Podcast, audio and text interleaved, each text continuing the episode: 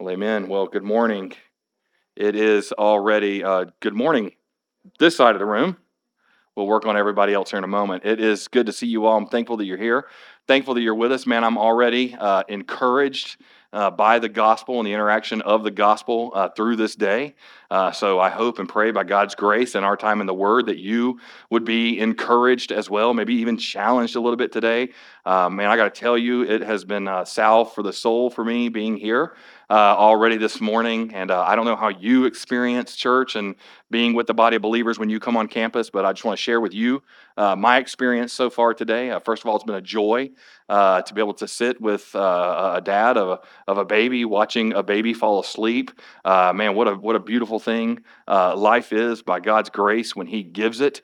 Um, it is by His grace that we do have children. It is by His grace um, and His mercy, and it's a divine miracle um, that families are even able to have kids. And so we praise God for that and the joy of seeing little ones all around the room. I was encouraged today as well as I was over in the education building, and one of our children came up to me and grabbed me by the hand and led me down the hall and uh, found a room where blocks were scattered everywhere, wanted to put the blocks together, and then led me back to his classroom, uh, which, man, I felt like if I was a first time guest, I found a greeter uh, that we need to put to work. Uh, so um, wherever uh, Ben Torje is right now, I'm guessing Harold, he's next door. Uh, we're going to make him a part of our greeter team from this point forward.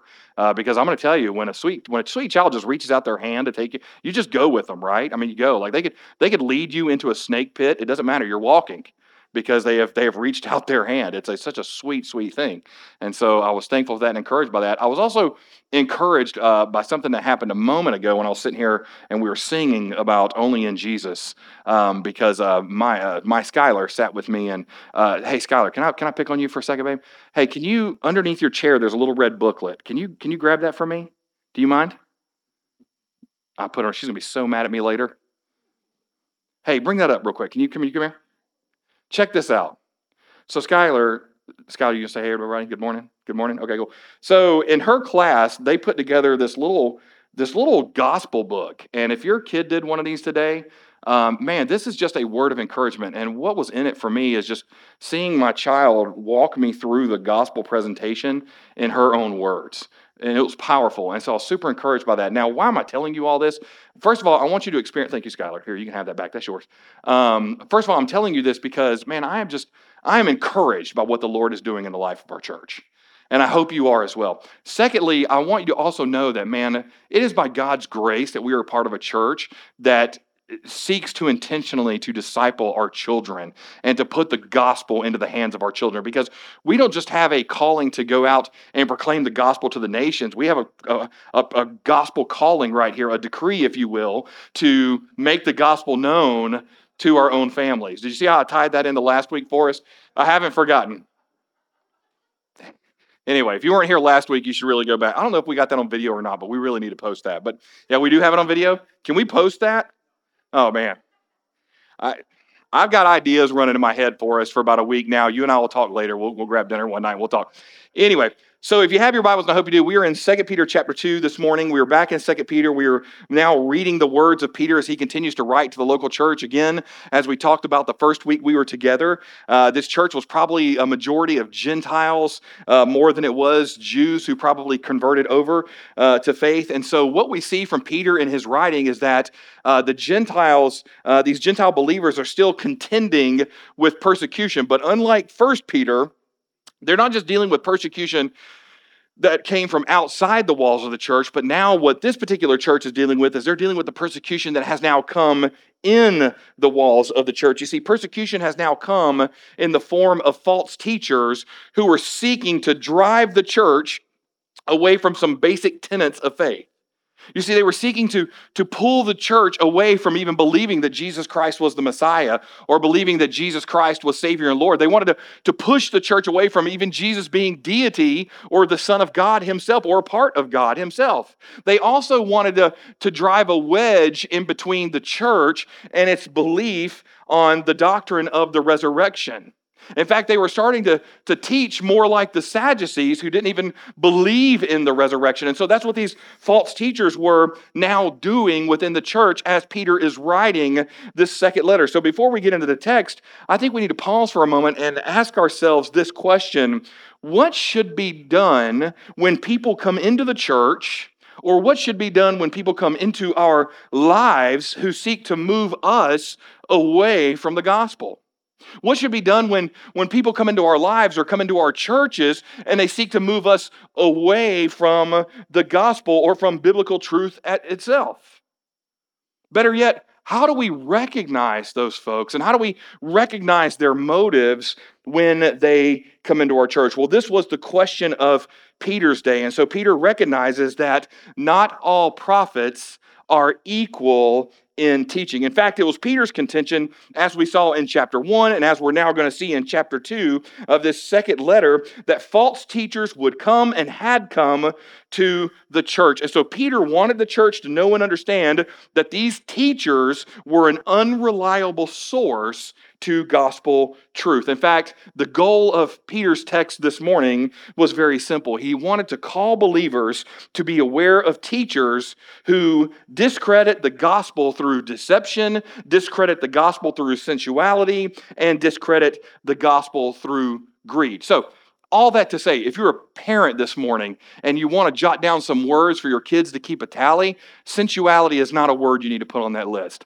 However, gospel is a good word, false is a good word, teacher is a good word, um, deception would be a good word um, if that's a word you can get on there. So just know there's several words uh, that you can put on that list if you're looking for that.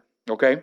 Now, after coming back to the text, after teaching the church, this is Peter, after teaching the church that sources matter, which is what we talked about a week ago. After teaching a church that not only do sources matter like witnesses, but also the source of the word, which is the authority of God, all of these things can truly testify to Jesus Christ. And so in our text this morning, Peter turns his attention to the sobering reality that not all prophets or not all teachers are from God.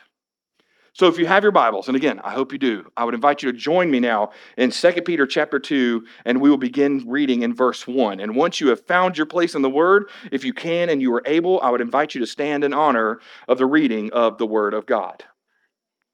Now, this is Peter writing in 2 Peter chapter 2, beginning in verse 1. He writes, but false prophets also arose among the people, just as there will be false teachers among you, who will secretly bring in destructive heresies, even denying the master who bought them, bringing upon themselves swift destruction.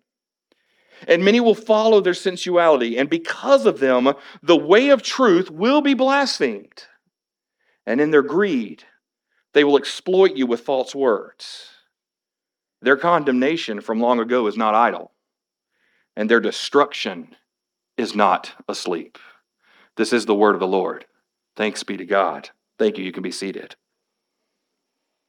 Now, again, we're only going to be covering three verses today that are really going to set us up for what we're going to be talking about next week. But let's just go ahead and look at these verses together. Now, Peter warns the believers that false teachers have now invaded the church. So we are not talking about just outside opposition anymore. We're talking about people who claim to come in the name of Jesus Christ, and all of a sudden they are invading the church with these false teachings. In fact, Peter tells them that they are already among you. Now, this warning Peter is something that we see Jesus himself warn the church against back in the Gospels. In fact, uh, the, the, the warning of false teachers coming is something that goes all the way back into the Old Testament, into Deuteronomy chapter 13 as well. Now, for us today, the problem with false teachers is clearly something that we see evident in the modern day church.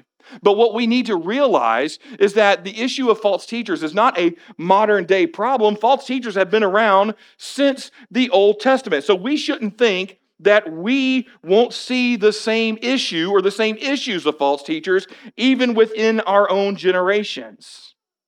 So, Peter, in writing about false teachers, wanted the church to be aware of these teachers who had now come into the church and they were pillaging and scavenging those within their ranks. In fact, it was G.L. Green who said it this way of false teachers. He said the false teachers were apostates from the faith, and their aim was to draw disciples after themselves. You see, false teachers had been around from the beginning. And these same false teachers, their story, their narrative never really changes. Their goal is to seek to separate people from the gospel. Their goal is to seek to separate people from the church and therefore create their own disciples. So we today should not be surprised when false teachers pop up in our circles. In a day and age where communication is at our very fingertips, we should not be surprised when all of a sudden false teachers pop up on our favorite podcasts or on our favorite YouTube channels.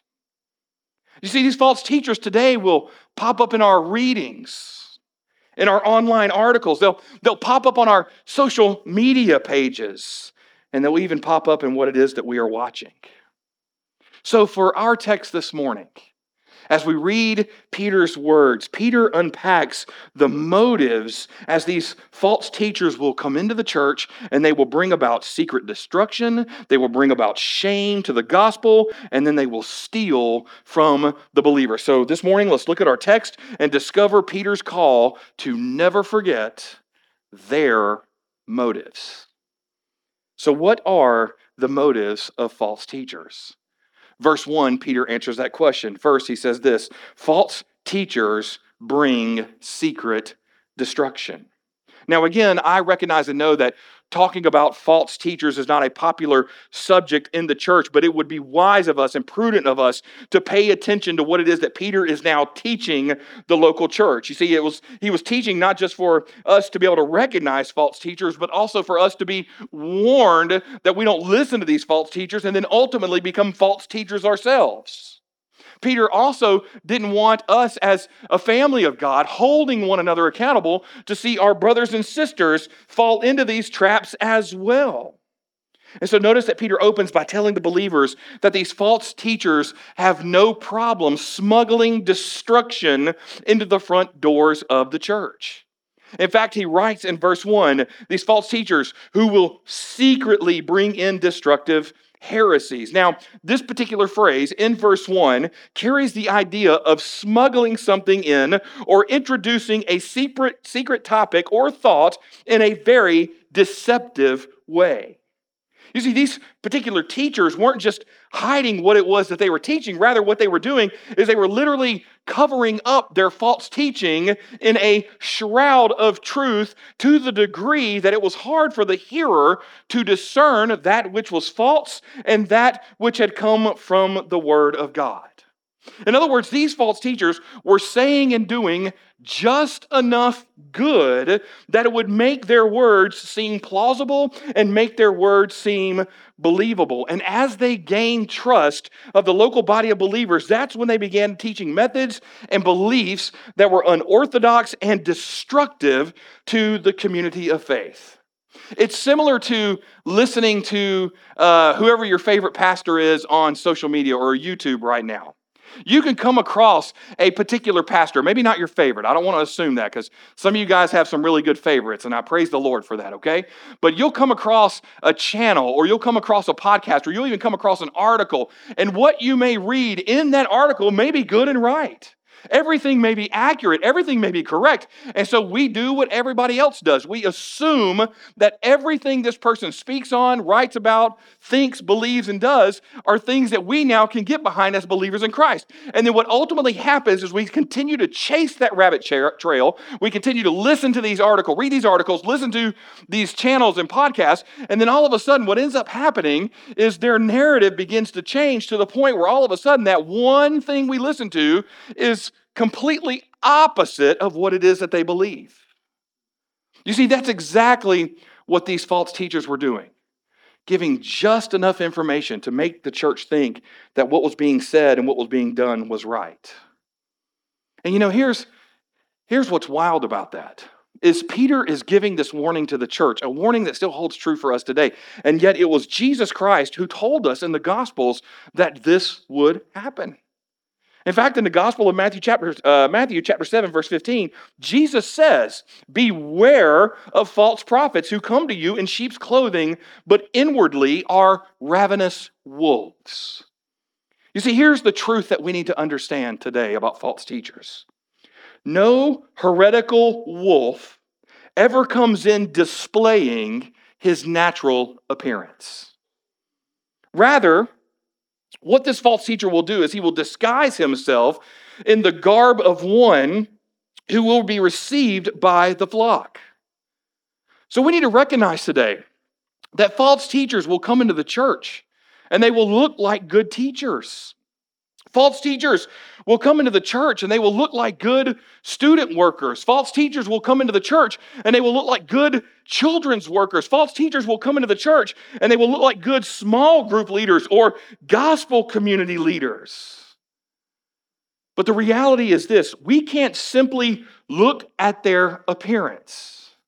Rather, we must pay attention to their words. We can't simply look at their experience and their history and their longevity in the church. We can't simply look at their passion. Rather, we have to pay attention to their words and pay attention to their teachings and make sure that what it is that we're seeing and hearing aligns with Scripture itself.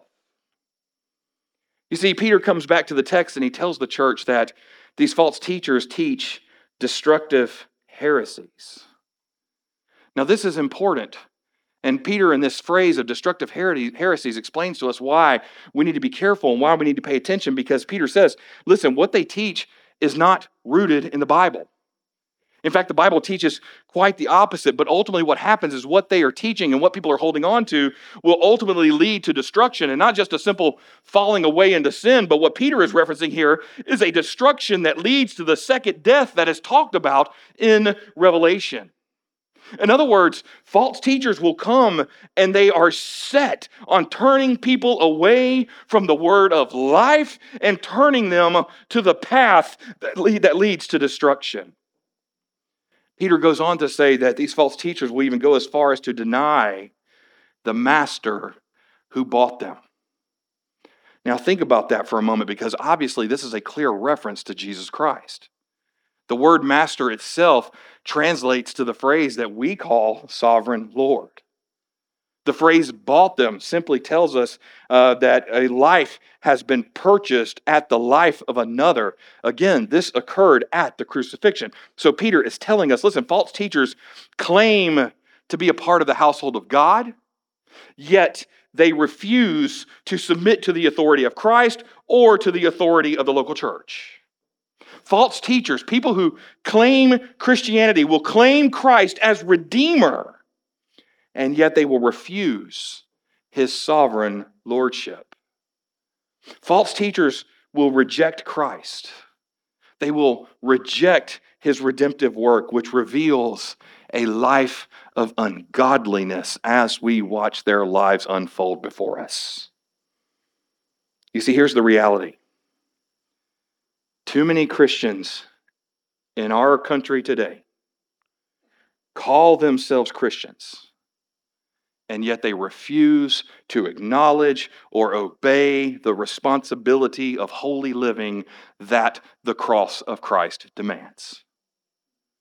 This is why several pastors have now said that they believe the last great mission field is the church calling people to repentance, helping nominal Christians see that they were never Christians to begin with, and calling them to the cross, calling them to Christ, leading them in the way that is everlasting.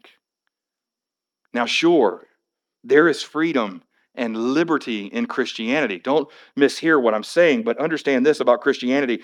Being a Christian demands that those who believe in Christ willingly and lovingly submit to the one who redeemed them.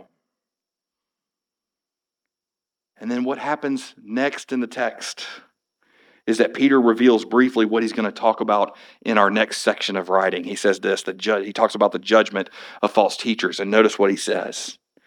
He says bringing upon themselves these false teachers bringing upon themselves swift destruction.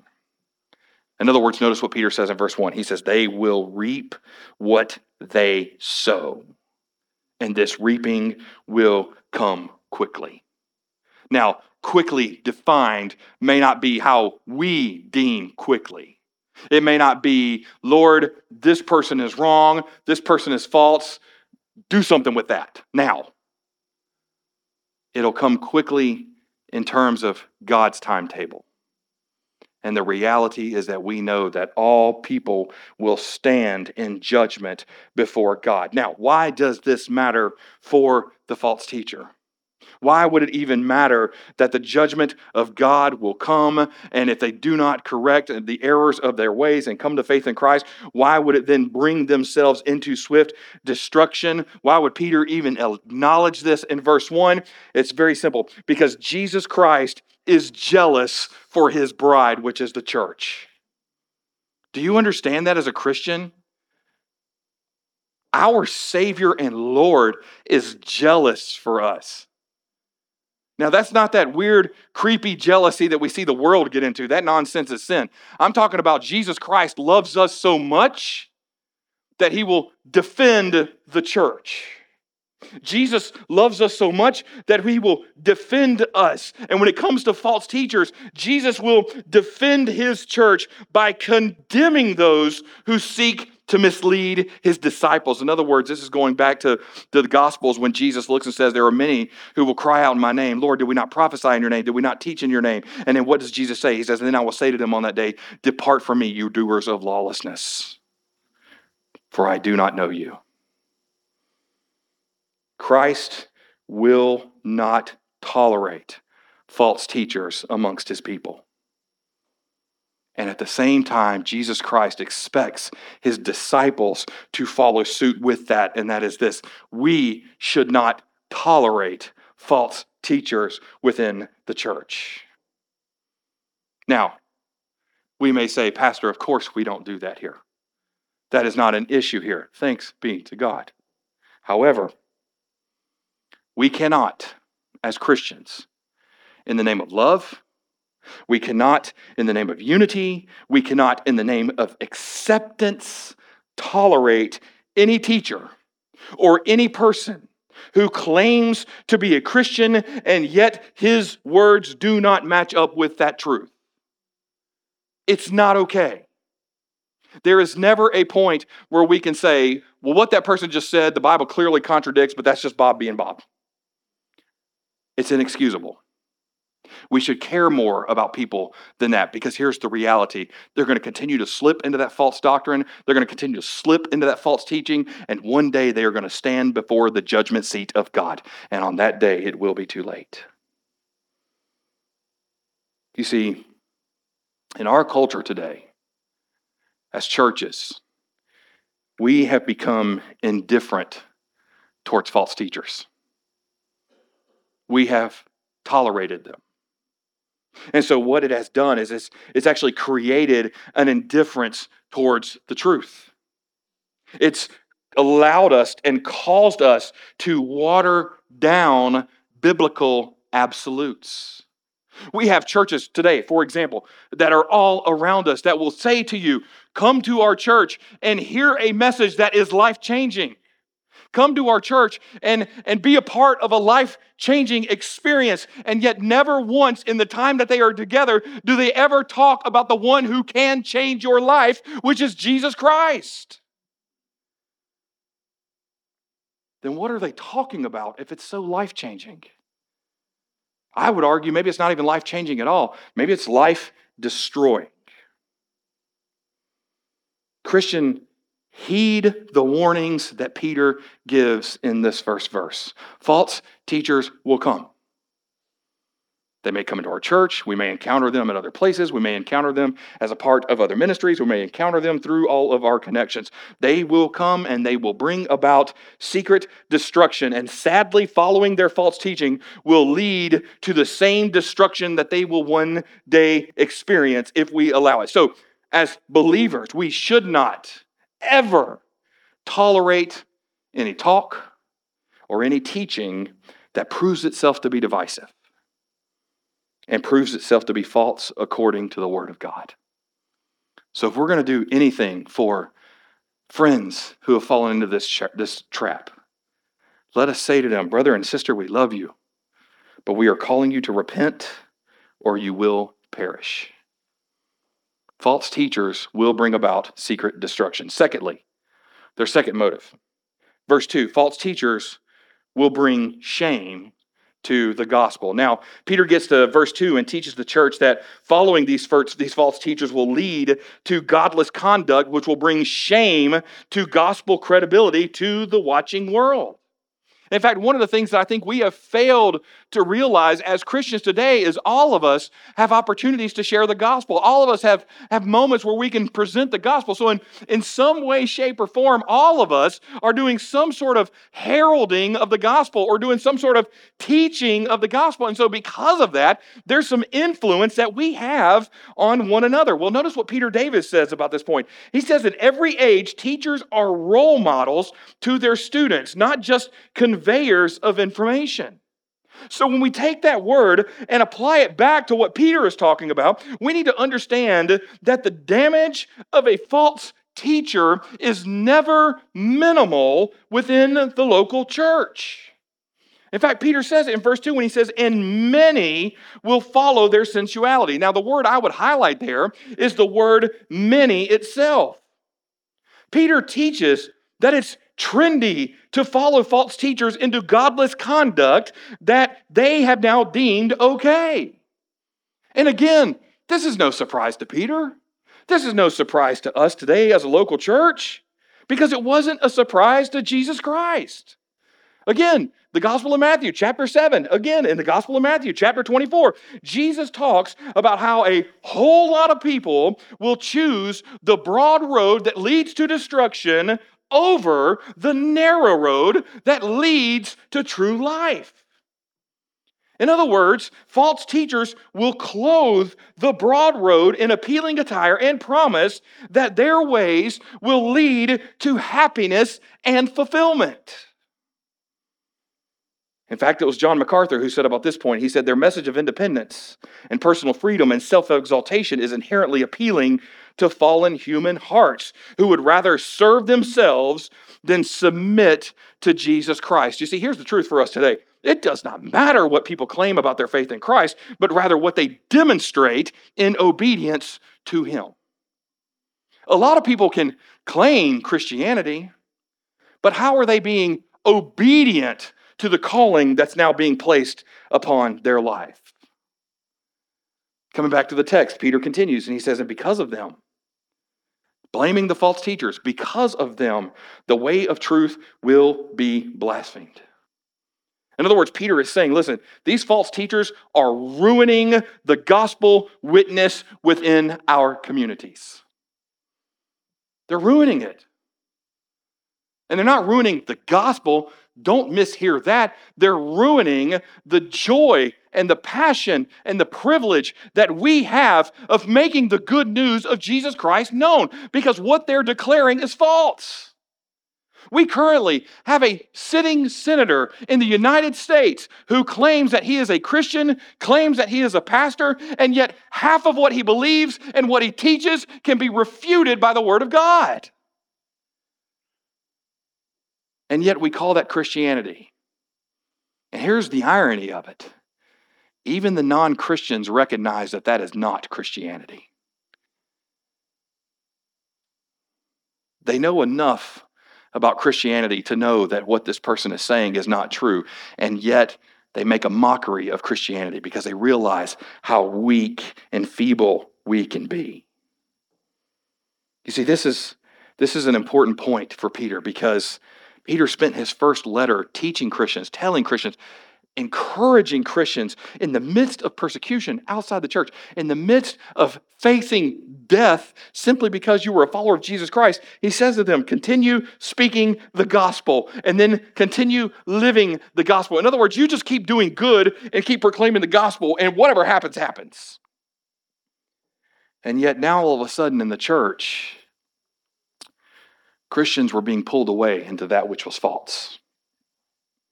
You see, brothers and sisters, the only way to make the gospel believable to a watching world is for Christians to live the kind of righteous lives that make it believable. Right now in our society, the majority of people and what they know about Christianity, what they know about us is everything we despise. They know everything we hate. We have taught them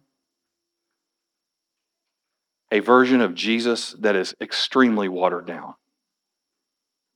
We no longer point them to a Jesus Christ who is gracious and merciful, a Jesus who is just, a God who is holy. Rather, we just simply tell them how to vote. And if you don't vote our way, well, then you're just name the expletive you want to use.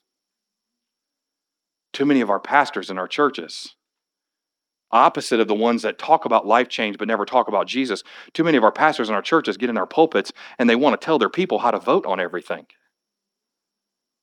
Do you realize that's not the job of the pastor? Our job is just to proclaim the Word of God. Our job is just to teach the Bible. Our job is just to teach truth. We're just here to teach doctrine, to encourage you with a, with a message, to warn you or convict you with a, a message that comes straight from the Word. And yet, too many pastors today are using their pulpits to make a political stance. And now that's what our world knows about Christianity. Can I tell you something? If we are, if we are seeking to divide or we're seeking to create division, then man, I gotta, I gotta tell you, we are not honoring the gospel with our lives. If that is our goal, we are not honoring the gospel. In fact, I believe as Christians, we would do good to remember the motives of the false teachers as they continue to seek to discredit the gospel. My prayer is that their motivation to shame the gospel would compel us to continue to, to grow in our own holiness, to continue to, to stay close to the word, to continue to, to speak the gospel, to, to live the gospel, which others in our world will take note of and one day desire if we teach them the truth. And so Peter moves on from there.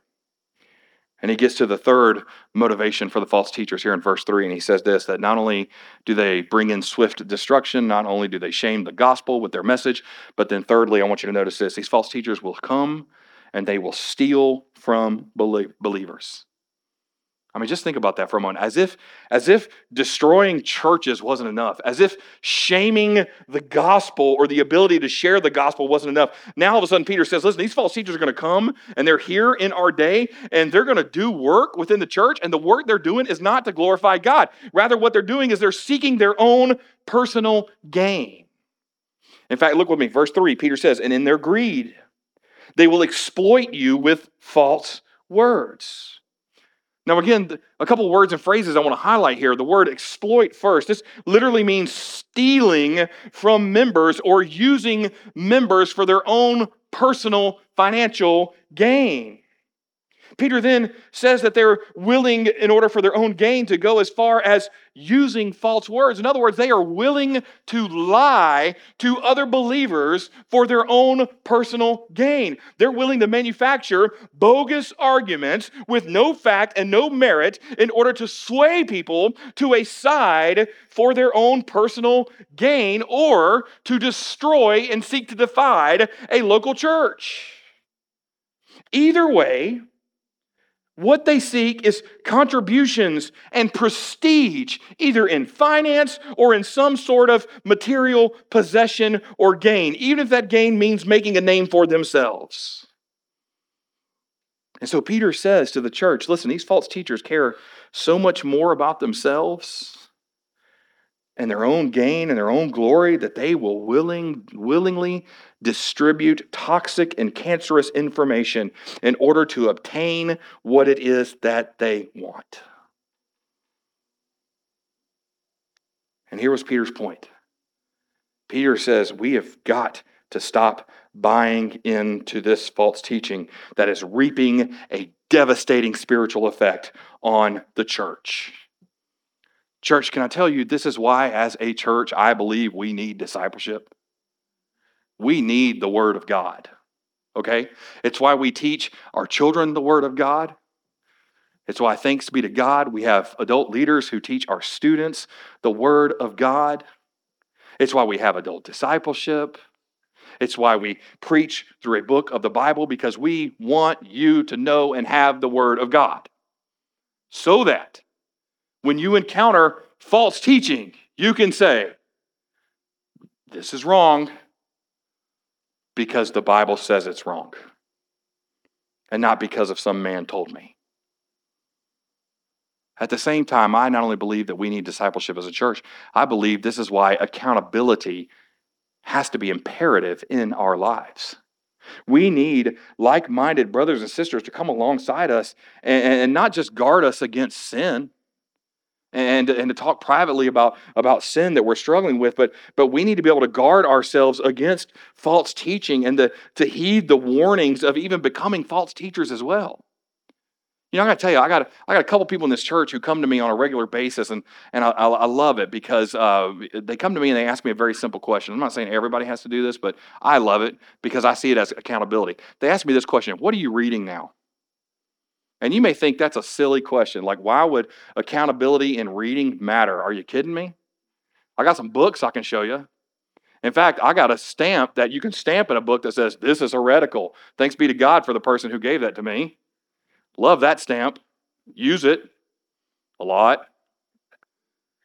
But I love it when people ask me that question because here's the truth, man. I'm getting older and I've come to a point where now if I pick up a bad book, I'm going to put it down.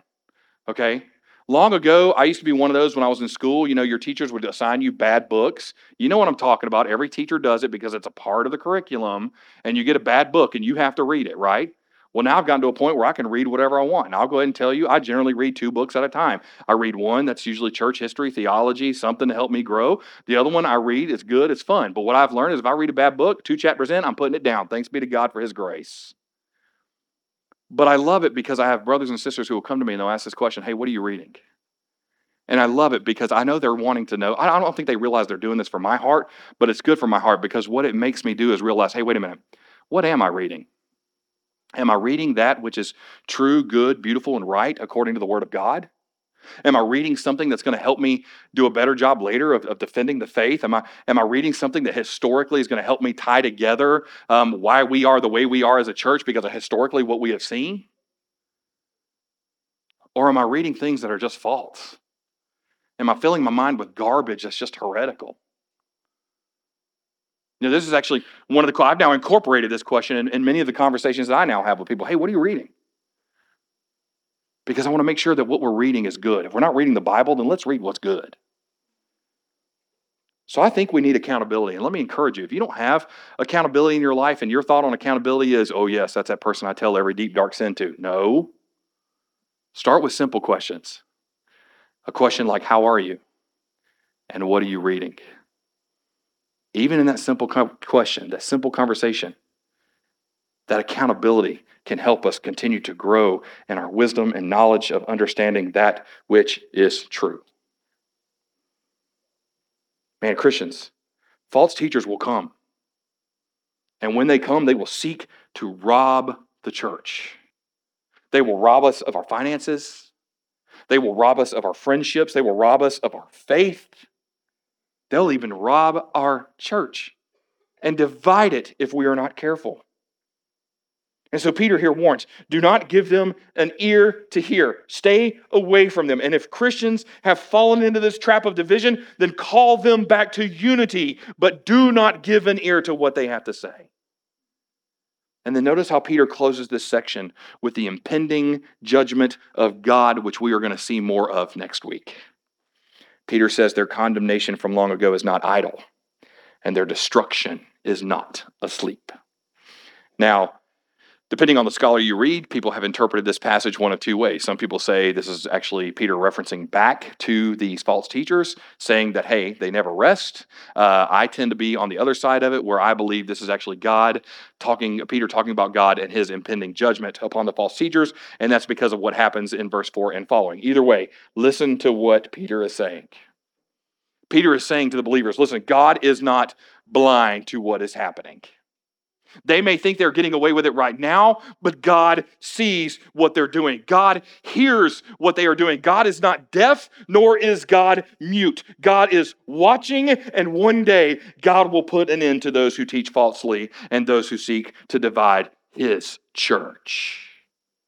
Because again, his church is his bride. So, church, can I encourage you today as a church? Remember, we are called to fight for unity and not fight one another.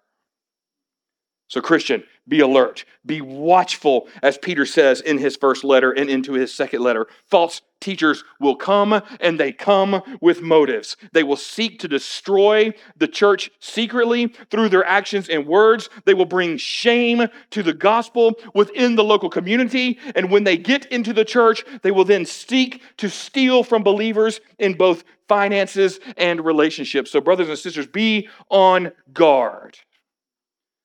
False teachers are around us. False teachers have been around from the beginning. They were present in the Gospels. They were there at the formation of the New Testament church, and they are still with us now. Every generation, going back to Peter's day and beyond, has dealt with this very same challenge. And the best way to combat it is to grow in our knowledge of the Word of God and not just a head knowledge of understanding, but a heart knowledge of living the Word of God. You see, the world's desire right now is to extinguish the life of God's Word on our lives. And yet they seek to drive people to pursue relativism sensuality, and wealth. And my prayer is that this would never happen on our watch. May the word remain central to who we are. And as we move forward as a church, may we continue to be watchful and never forget their motives. Be watchful, church. Wake up. The coming of Christ is at hand. Let's pray together.